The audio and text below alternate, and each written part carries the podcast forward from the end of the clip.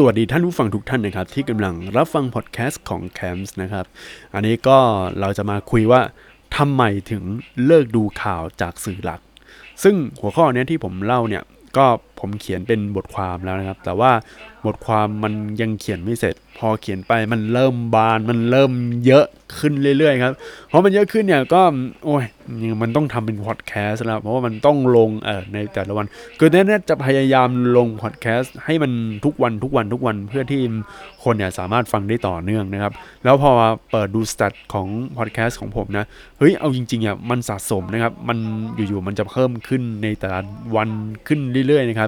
เออเลยรู้สึกว่าเฮ้ยเราเราทำต่อเนื่องดีกว่า แล้วเรามานั่ง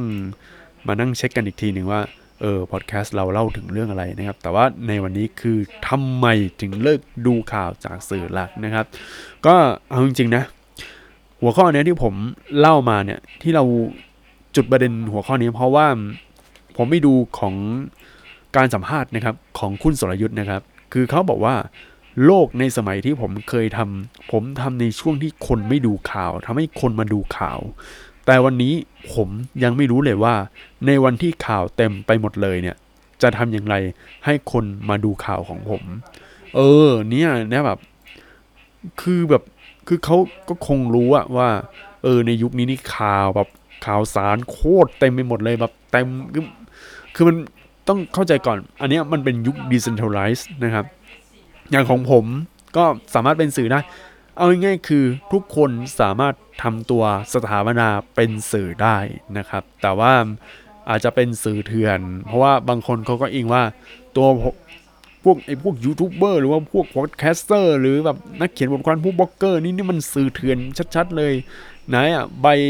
ใบประกอบวิชาชีพสื่อ แล้วแล้วเรียนจบนิเทศมาหรือเปล่าอะไรอย่างเงี้ยเออเนี่ยมันมันต้องเป็นอย่างนี้นะครับ เออ เอาจริงๆเรียนผมอะเรียนจบนิเทศนะ แต่ว่าเป็นนิเทศศิลป์เออก็ไม่ได้ทำเกี่ยวกับสื่อโดยตรงเป็นออกแบบพวกเอาไว้ทำงานด้านสื่อโดยเฉพาะ คือพวกออกแบบงานด้านศิลป์ศิลป์นะครับ แต่ว่าผมก็พอรู้เกี่ยวกับเรื่องการทำสื่อเรื่องอะไรบ้างนะครับ ก็อยู่ในเครือของนิเทศเหมือนกันนะครับอะก็เลยเรามาคุยกันว่าทำไมถึงเลิกดูข่าวจากสื่อหลักนะครับ เพราะว่าเพราะว่าอย่างคุณสรยุทธ์เขาก็พูดอย่างนี้นะ เออเรามานั่งคุยกันดีกว่า แต่ว่าถ้าผมแสดงความเห็นนะว่าแบบหุยเราจะทำยังไงในในโลกนี้มันมีแต่ข่าวเต็มไปหมดเลยครับ คือคุณสรยุทธ์เนี่ยเขาก็มีบารมีมีอะไรที่ดีอยู่แล้วนะครับนำเสนอข่าวความจริงครับ ความจริงอย่างเดียวเชื่อกันได้ เพราะว่าผมเขียนว่า คือ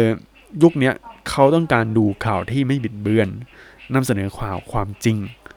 นี่คือหัวใจสำคัญของข่าวในยุคนี้นะครับ คือถ้ามันเทียบแบบว่าคนในยุคนี้เขาดูข่าวอะไรเยอะแยะนะครับ ส่วนใหญ่เขาดูข่าวจากนี่ครับ ให้ให้ดูตัวอย่างเลย คืออาจารย์สีโรดอาจารย์สีโรดของ Voice TV อ่าวคนดูเยอะเนี่ยหรือจะเป็นถาปนีก็ได้นะครับ ที่เขาแย่งมาทำเป็น The Reporter นะครับเออเนี่ยนี่คือ เขานำเสนอความจริง แต่ต้องดู มันมีเรื่องของคนที่แบบผู้มีอิทธิพลนี่คือปัญหาเลยนะครับทำให้ความบิดเบือนมันเกิดขึ้นนะครับ โอเค เรามาคุยกันนะครับ เรามาเข้าเรื่องกันดีกว่าว่าเออทำไมถึงเลือกดูข่าวจากสื่อหลักนะครับ คือผมเขียนหัวข้อมาเรียบร้อยแล้ว แต่ว่าเดี๋ยวผมจะพูดเป็นแบบภาษาพอดแคสต์ก็แล้วกันนะครับ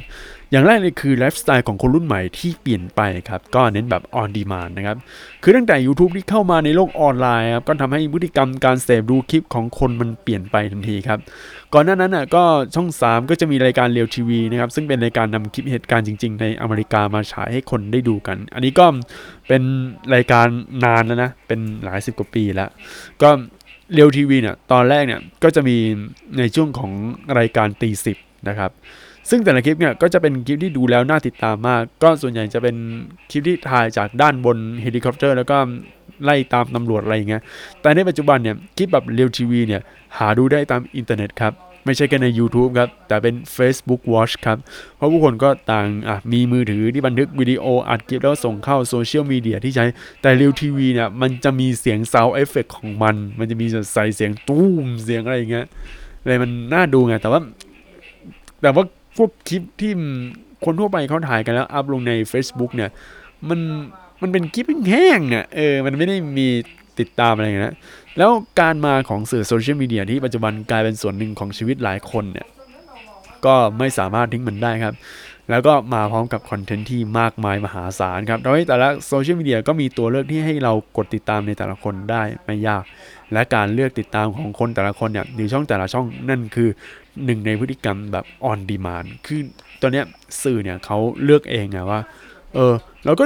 อยากดูตรงช่องเนี้ยอะไรพวกนี้นะครับ แล้วก็อำนาจในการเสพสื่อของคนทั่วไปในยุคนี้ก็มีมากกว่าแต่ก่อนมากครับ เพราะว่าเราสามารถเลือกดูช่องไหนก็ได้ตามใจชอบเลย แล้วก็สื่อทางเลือกอย่าง content creator หลายๆเจ้าที่อยากจะแชร์เรื่องราวต่างๆ ก็มีเยอะนะครับ เดี๋ยวผมขอยกตัวอย่างดีกว่า ก็ตอนแรกผมจะซื้อ iPhone 12 นะครับ ซึ่ง iPhone 12 ที่ผมเลือกซื้อคือ iPhone 12 mini นะ แต่ว่าพอมานั่งดู รีวิว iPhone 12 แล้วก็เปรียบเทียบพวก iPhone 12 ของช่อง LDA World นะครับ ก็เป็นช่องสาวๆ ที่ชื่นชอบ IT อะไรพวกนี้แบบพวกคนแบบเหมือนสาวยุคใหม่ พวกนางฟ้า IT อะไรของเขาเนี่ยครับ นั่นแหละ พอผมดูไป แล้วแบบ อืม iPhone 12 Pro ดีกว่า เออ อันนี้เอาจริงๆ คือผมเสียดายมากนะ ผมชอบรูปลักษณ์ของ iPhone 12 mini มาก แต่ ปัญหาเลยคืออะไรรู้ไหม iPhone 12 mini อะ มันไม่มี LiDAR scanner มันไม่มีถ่ายรอ คือตัวผมที่เป็นช่างถ่ายภาพเนี่ย พอมาได้ยินว่า Apple Pro RAW เนี่ย ผมว้าวเลยนะ ผมชอบมาก เฮ้ย เฮ้ยมันมีอย่างนี้ด้วยวะ ก็เลยแบบ อืม ดีไหมวะเอาเอางี้ไหม สุดท้ายก็ iPhone 12 Pro จนได้ครับ จริง ๆ แล้วพอมานั่งเทียบกับมือถือรุ่นเก่าอย่าง Xiaomi A1 ที่ผมใช้นะครับ ขนาดพอๆกันนะคือ Xiaomi A- Mi A1 เนี่ยเป็นมือถือทรง 5.5 นิ้วนะครับ ถือว่าเป็นทรง standard ในยุคนี้ไปแล้ว คือคือ 5.5 นิ้วในยุคนี้นะ มันคือ 6.1 6.1 นิ้ว คือเทียบกับหน้าจอ เพราะว่า 5.5 นิ้วเนี่ย มันเป็นหน้าจอแบบเป็น 16 ต่อ 9 แล้วก็มันจะมีไอ้ดำๆข้างบนน่ะ มันเอาไว้อะไรของมันก็ไม่รู้ คือมือถือ Android ในยุคนั้นเนี่ยมันเป็นมือถือ Android ที่ปุ่มกดเนี่ยมันมันเป็นปุ่มที่เห็นชัดเจนไงเป็นปุ่มทัชสกรีนเป็นปุ่มทัชที่ชัดเจน แต่ว่าในยุคนี้เนี่ยอย่างของ oppo เนี่ยก็จะเป็นปุ่มกดเหมือนเดิม เป็นปุ่มแบบเออปุ่มปุ่มเป็นเป็นทัชอะแต่ว่าซัมซุงเขาเอาทัชออกแล้วก็จะเป็นตัวขีดๆเหมือน iPhone เน้นใช้ gesture เอานะครับ แต่เอาจริงๆ oppo เนี่ยควรจะเป็น gesture แล้วนะ เพราะว่าบางทีคือไอ้ปุ่มไอ้ปุ่มทัชเนี่ยมันรู้สึกมันขวางตาไงไม่รู้ว่ามันจะทำให้การใช้งานเนี่ยมันใหญ่ลง เดี๋ยวเดี๋ยวขอดู oppo นี้ก่อนเออว่าบางทีผมก็อยากรู้ว่า oppo อะมันเท่าไหร่ คือคือขนาดอะ oppo oppo find xg นะครับ เท่าไหร่นะครับ ขอขอดูขนาดนะครับ เป็นโอ้โห awaken color นะครับ เลื่อนมาดูขนาดกล้องหลักคู่ อืมแป๊บหนึ่งนะครับ คือเอาจริงๆอะงานออกแบบของ oppo คือสวยมากนะ แต่รู้สึกว่าดู UI คือมันจะไม่มีไอปุ่ม ไอปุ่ม navigation เหมือนยุคก่อนๆแล้วมั้งคือเขาคือเขาโชว์กล้องมากเลยแบบ เชื่อกล้องกล้องกล้องแล้วก็กล้องกล้องกล้องแล้วก็กล้องกล้องกล้องกล้องกล้องนั่นแหละเออ แล้วมีรอด้วย เออ แล้วแล้วรอแบบไหนอะเออ แต่รู้สึกว่า UI คือเขาเปลี่ยนแล้ว ไม่มีตัวอันเนี้ย แต่ว่าขอดูสเปคแป๊บหนึ่งนะครับ ไม่มีบอกเลย เออช่างมัน เดี๋ยวแป๊บหนึ่งนะครับหกจุดเจ็ดนิ้ว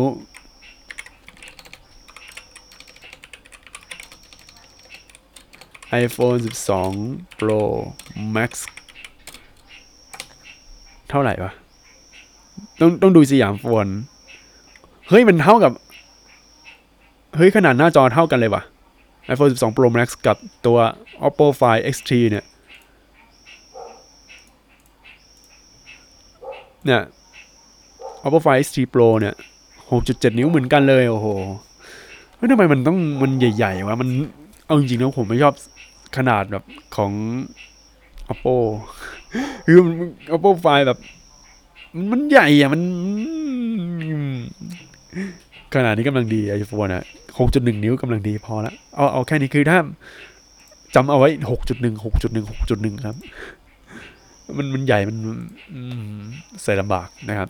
เอออันนี้คือที่ผมจะสื่อคือเวลาผมดูพวกคลิปรีวิวใช่ไหมอย่างดู iPhone 12 คือดูของ LDA World ก่อน แล้วพอมาใน YouTube เนี่ย เปิดไปดูอีกรอบหนึ่ง ปรากฏว่าอ้าวทำไมมันมีแต่คลิปของคนอื่นอะมีมีแต่คลิป iPhone 12 นะ กูแซบบ้างสเต็ปกิกบ้าง แล้วก็ดอยซันก็มี แล้วก็มีคือคือคือพอดูไปเรื่อยๆเนี่ยมันจะมีเทียสามเทียสามนี่แบบจะเอางี้กันดิจะเอางี้ใช่ไหมคือคือที่เสียที่สามที่ว่าเนี่ยคือ เราดูอันเนี้ยไปเรื่อยๆแล้ว เราดูจากช่องเนี้ยเที่สามคือพวกช่อง YouTube ที่ทำคลิปแกะกล่อง iPhone 12 Pro หรือ iPhone 12 mini หรือ iPhone อะไรก็ตามพวก 12 เนี่ย แล้วมันเป็นช่องของช่อง YouTube ที่คนติดตามเป็นร้อยเอง ไม่ได้เป็นช่องดัง ๆ นี่คือเทียสามทำให้แบบ คือถ้าเราดูอันนี้มาเลยแต่รู้สึกว่าหลังๆมาผมดูมือถือโซนี่คือคือไปดูของพี่ชิมของ I Love to Go ใช่ไหมครับดูแบบน้องอุ้มดูไปดูมาอ้าวเวนละแม่งมือมีในฟีด YouTube เนี่ย ตอนนี้มันมีแต่ Sony Xperia 5 II แล้วก็มือถือ Sony อะ นี่ก็เลื่อนแบบมือถือ Sony อะ มีแต่มือถือ Sony เต็มไปหมดเลย งง เนี่ยเนี่ยคือมันมันเป็นอย่างนี้ครับ มันแบบ อืม มันจะเป็นอย่างนี้ไปนะ เลยรู้สึกว่ามันคือทาง YouTube ก็ก็เอาอัลกอริทึมที่เหมือน พยายามจะทำนะครับ แล้วก็จะโชว์ว่าเฮ้ยมันมีของตรงนี้แล้วนะ เออเนี่ยเนี่ยคือสิ่งที่เราควรรู้เลยนะครับว่าเฮ้ยมันอย่างนี้ไปวันนี้มาคุยกันต่อนะครับ ว่าถึงไหนแล้วพูดไปเยอะเลยนะครับ คือการรับข่าวของคนรุ่นใหม่นะครับ อันนี้ผมพูดไปแล้ว เพราะว่ามันให้คือเขามีอะไรต่างๆ เยอะไงเออคือ การรับข่าวสารของคนรุ่นใหม่เนี่ยมันเยอะ ข่าวสารมันเยอะมาก แล้วคำถามคือ แล้วไอ้ที่ข่าวสารเยอะแล้วรีวิวมันเยอะๆขนาดเนี้ยคนเขาจะเชื่อตรงไหนคำตอบคือ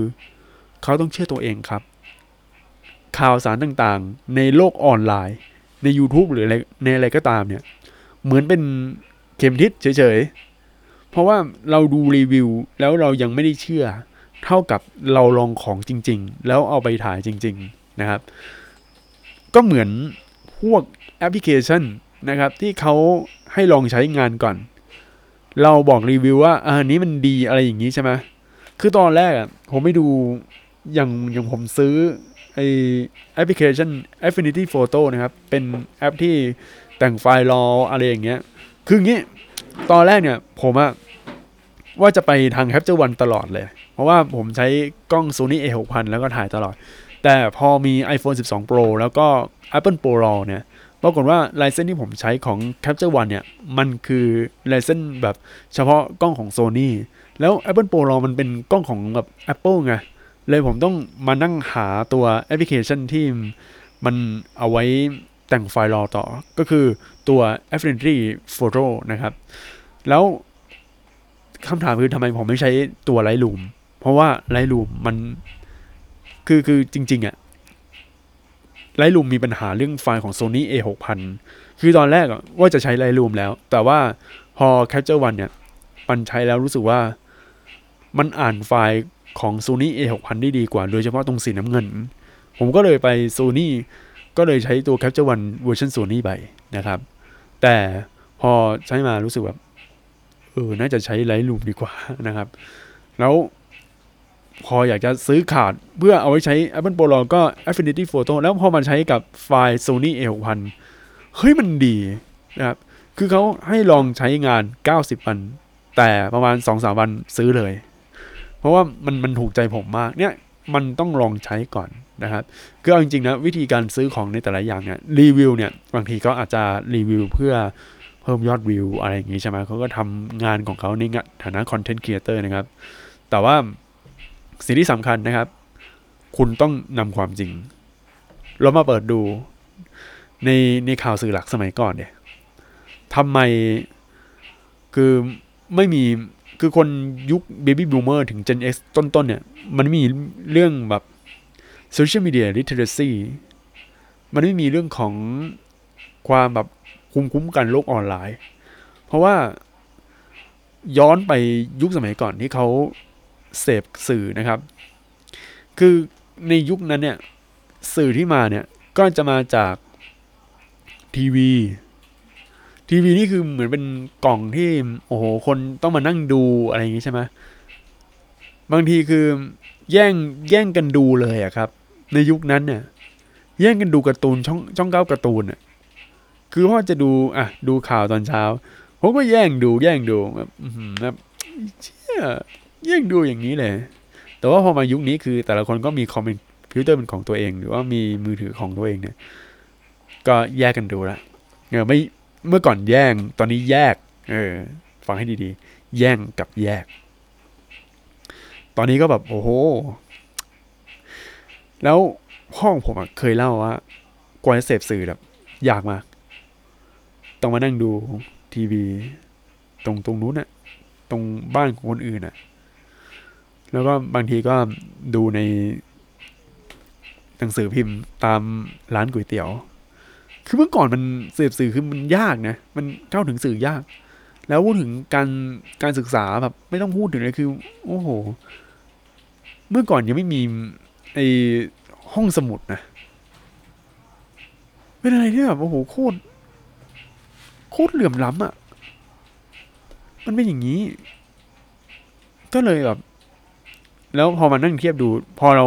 ดูข่าวต่างๆ ใน Twitter เยอะๆเนี่ย แล้วพอไปดูข่าวจริง ๆ ในในสื่อหลัก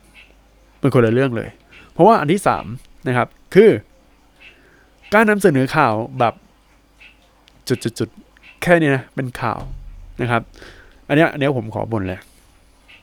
คืออย่างวิจารณ์เรื่องนี้มาก คือในมุมมองของคนเสพข่าวหรือคนดูข่าวเนี่ย คือผมมองว่าข่าวจากสื่อหลักในตอนเนี้ยในบางช่องนะนำเสนอข่าวเรื่องบางเรื่องที่ไม่ต้องรู้ก็ได้ไหมคือไม่ต้องนำเสนอข่าวแล้วแบบรู้สึกว่ามันดูดีกว่าเยอะ หรือนำเสนอแล้วแบบจำเป็นต้องรู้ไหมคือช่วงที่ผ่านมาเนี่ย ข่าวจากกระแสหลักนำเสนอข่าวนี่แบบว่า คือไม่กล้าคอมเมนต์แหละแบบ มองบนอะคือคือตอนนี้ ไม่มีกล้องใช่ไหมแบบดูผลแคสแล้วรู้สึกว่าแบบมันต้องมองบนแบบ โอ้ นี่ทำไมวงการสื่อไทยทำไมเป็น แล้วในในแบบในม็อบเนี่ย โอ้โห วิจารณ์สื่อ คือคือคือในม็อบตอนนี้เริ่มแบบวิจารณ์สื่อมากขึ้นนะครับเฮ้ยจริงสื่อนี่สำคัญเลยนะ คือพูดตามตรงนั้นพวกสื่อหลักสื่ออะไรอย่างนี้นะ คือต่อให้ YouTube หรือ Twitter นำเสนอแบบนำเสนอข่าวที่แบบมันมันอาจจะดีกว่าสื่อหลัก แต่ว่า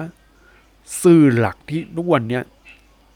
คุณคุณมีหน้าที่เป็นสื่อหลักไงคุณมีอภิสิทธิ์หรือคุณมี permission ที่มันดีกว่าอยู่แล้วอะเอาง่ายๆสมมุติงานไอดอลนะครับ งานไอดอลของอย่างวง BNK48 นะครับ วง BNK48 เนี่ย เวลาอะมีข่าวแบบไปงานจับมือไปอะไรอย่างงี้ใช่ไหมถามหน่อยเหอะ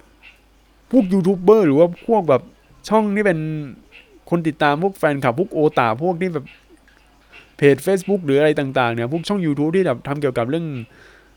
เรื่องแบบ BNK อะ ถามเนี่ยเขาถ่ายรูปได้ไหม เขาถ่ายรูปไม่ได้ครับ นี่นี่คือสื่อนะ นี่คือเขาสามารถทำเป็นสื่อแต่ว่า มันมันเป็นสื่อที่แบบ unauthorized ไงมันเป็นสื่อที่มันไม่ใช่สื่อหลักอะแต่ถ้าถ้าเป็นอะไรอะถ้าเป็นสื่อที่แบบเป็นสื่อหลักอะเขาคือคุณทำได้นะ คุณคุณไปถ่ายเลยว่า เออ ตอนนี้น้องเขาถ่ายอะไรอย่างนี้ เนี่ยคุณคุณทำได้ แต่พวกยูทูบเบอร์ทำไม่ได้ เนี่ยนี่รู้ไงคือคุณมี permission ที่มันสูงกว่าอยู่แล้ว แต่บางทีคือคุณ อาจจะแบบนำเสนอข่าวอะไรบางอย่างที่ อืม โอเค ไม่ต้องรู้ก็ได้ไหมอย่างเช่น ข่าวอาชญากรรมที่แบบ ทุกวัน ทุกวันเลย มีมีมีช่องหนึ่งอะ มีช่องหนึ่งผมไม่บอกลองไปดูเอาเองแล้วกัน มาตอนช่วงเช้าๆอะ ก่อนหกโมง แต่ละเรื่องแบบ คือคือเขาจะเอาข่าวแบบว่า ข่าวช่วงแรกอะ ดีเออข่าวแบบนำเสนอดี แต่ว่าพอมาช่วงช่วงหนึ่งอาชญากรรมแบบ เฮ้ยมันเป็นเรื่องที่ไม่ต้องรู้ก็ได้ไหมวะเออเพราะเรื่องบางเรื่องที่เป็นข่าวเนี่ย แล้วมันเป็นประโยชน์กับคนยิ่งใหญ่ไพศาลเนี่ยมันมีเรื่องไหนเรื่องที่มันน่าทำเป็นข่าวแต่เรื่องนี้แบบ ออกแนวข่าวชาวบ้านอะเอออารมณ์เหมือนกันนะครับ มันก็เป็นอย่างนี้ไป แล้วก็ต่อมา ทีเนี้ยข่าวจากสื่อหลักเนี่ย มีเรื่องแบบอะไรหลายอย่างที่บางทีก็ไม่ทันโลกครับ เออ คือจริง ๆอะ เราต้องดูด้วยว่า พฤติกรรมของการดูข่าวในยุคนี้เนี่ย มันไม่ใช่แบบการนำเสนอข่าวอย่างเดียวครับ มันจะต้องมีเรื่องบทวิเคราะห์ มีเรื่องของการพูดคุยกันนะ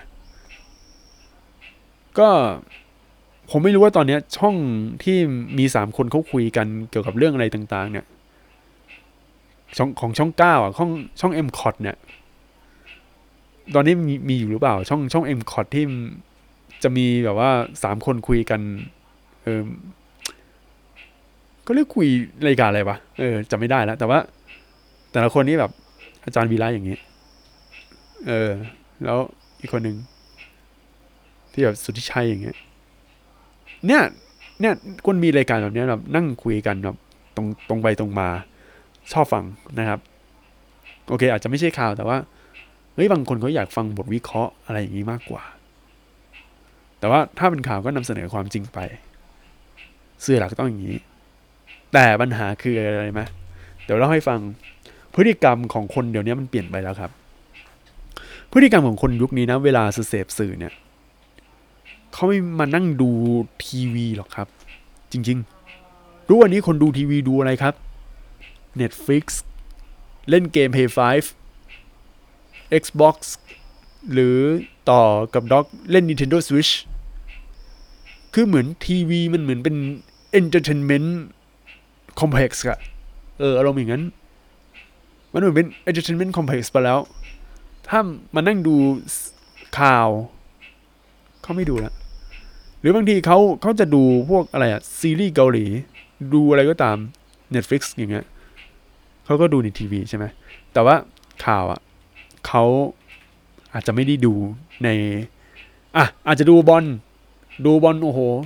แน่นอน คนชอบดูบอล คือเขาจะชอบดูอะไรที่มันแบบมันแบบ entertainment มากกว่า ก็ถึงบอกว่ามันเป็น entertainment complex แต่ว่าพอมาเป็นข่าวอาจจะไม่ได้ดู เขาจะดูอะไถ feed ใน Facebook เอาก็พอ ในนั้นคือสื่อในยุคนี้นะ ก็ต้องกระจายข่าวใน Facebook บ้าง กระจายข่าวใน Twitch Twitter บ้าง YouTube บ้างทำแบบเป็นรายการโดยเฉพาะเลย ที่ผมชอบแบบอย่างหนึ่งนะ คือโมเดลของมติชน โมเดลของโมเดลของอะไรอะของของของของ Watch TV คือคือ Watch TV เนี่ยมันจะมีรายการอยู่ 3 รายการ คือลักษณะรายการของ Voice TV ที่เป็น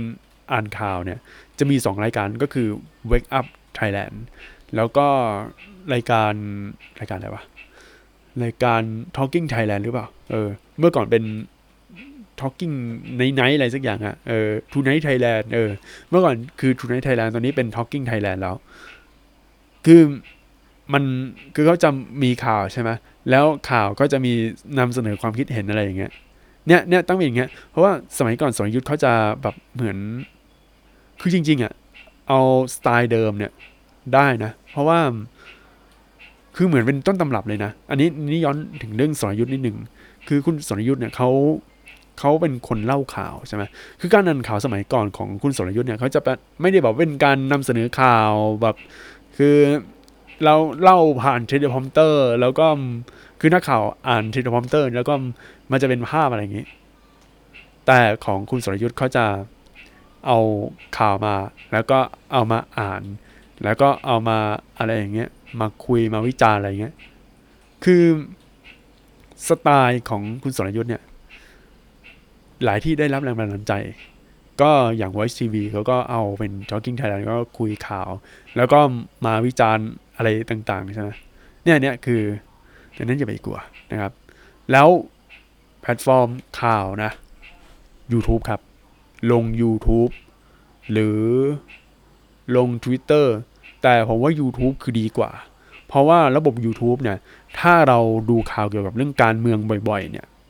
พอดูข่าวการเมืองบ่อยๆ YouTube เขาจะนำเสนอเอาพวกข่าวการเมืองขึ้นหน้าหนึ่งของคนที่ดูนั้นครับ แล้วคนก็ดูเรื่อยๆแล้วเรามาเล่ากันว่า เออมันมีอะไรเกิดขึ้นนะสื่อนะครับสื่อเลือกดูข่าวจากสื่อหลัก สื่อหลักจะต้องนำเสนอข่าวที่ เออมันมันตรงตรงไปตรงมานะครับ อย่าแบบว่า อย่าแบบเอียงข่าว อย่าเอียงเกินไป เพราะถ้าคุณ เอียงนะครับ ก็โดนเสียประจานใน Twitter ในที่สุด คือตอนนี้ผมรู้สึกแบบ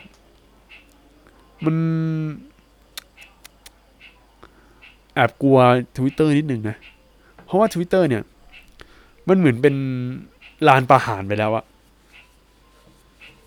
อุ้ยจริง ๆ คือมันมันจะเหมือนลานประหารอะแป๊บนะ เข้าทวิตเตอร์ คือคือมันจะเหมือนร้านประหารนะอย่างอะไรอะ่ะ โอ้โหเพียบเลยแอบแอบงงแอบงงนิดนึงเกี่ยวกับ Twitter นะครับ คือเอาง่ายๆนะ ทุกคนในยุคนี้เนี่ยเขา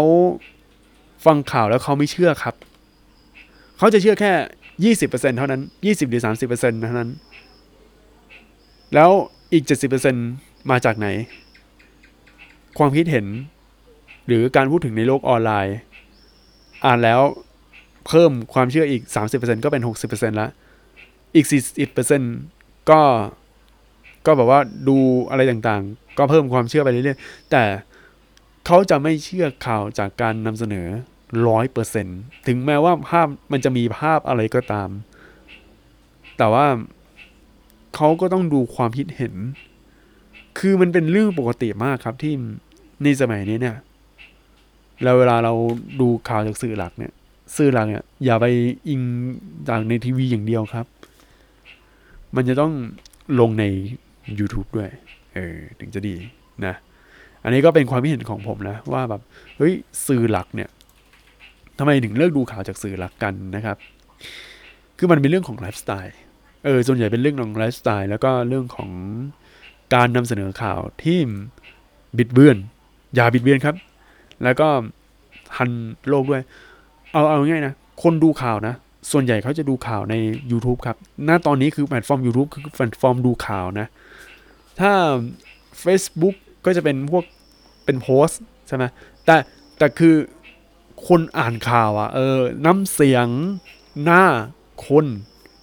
ต้อง YouTube ครับ จริง ๆ YouTube แพลตฟอร์มอ่านข่าวที่ดี ดีจริง ๆ เออ แล้วก็อะไรอะ่ะ ส่วนอะไรต่างๆ ก็ต้องเรียนรู้กันไปนะ เพราะว่าผมเองก็ไม่ได้เป็นนักอ่านข่าวนะ เออ คือ คือผมเป็น content creator แบบเหมือนเป็นสื่อทางเรื่องมากกว่า แต่ว่าตัวผมก็พยายามแบบวิเคราะห์วิจารณ์อะไรต่างๆ ให้ผู้ชมเนี่ย ที่ฟังผ่านมาใน Spotify หรือว่าในพอดแคสต์ต่างๆ เนี่ย ก็เกิด เกิดความคิดแล้วลองมานั่งคิดดูเออทั้งหมดทั้งมวลนี้ก็คือทำไมถึงเลือกดูข่าวจากสื่อหลักนะครับ แล้วก็ตอนนี้กำลังเขียนบทความอยู่ คือต้องหยุดเขียนบทความไอ้บทความเนี้ยเพื่อที่จะมาทำพอดแคสต์แล้วก็ลงเพราะรู้สึกว่าทำพอดแคสต์แล้วมันตุ้มลงลงใน a n c h o r แล้วก็กระจายใน Spotify ไปเรื่อยๆเลย โอเคก็ลาไปก่อนครับ สวัสดีครับ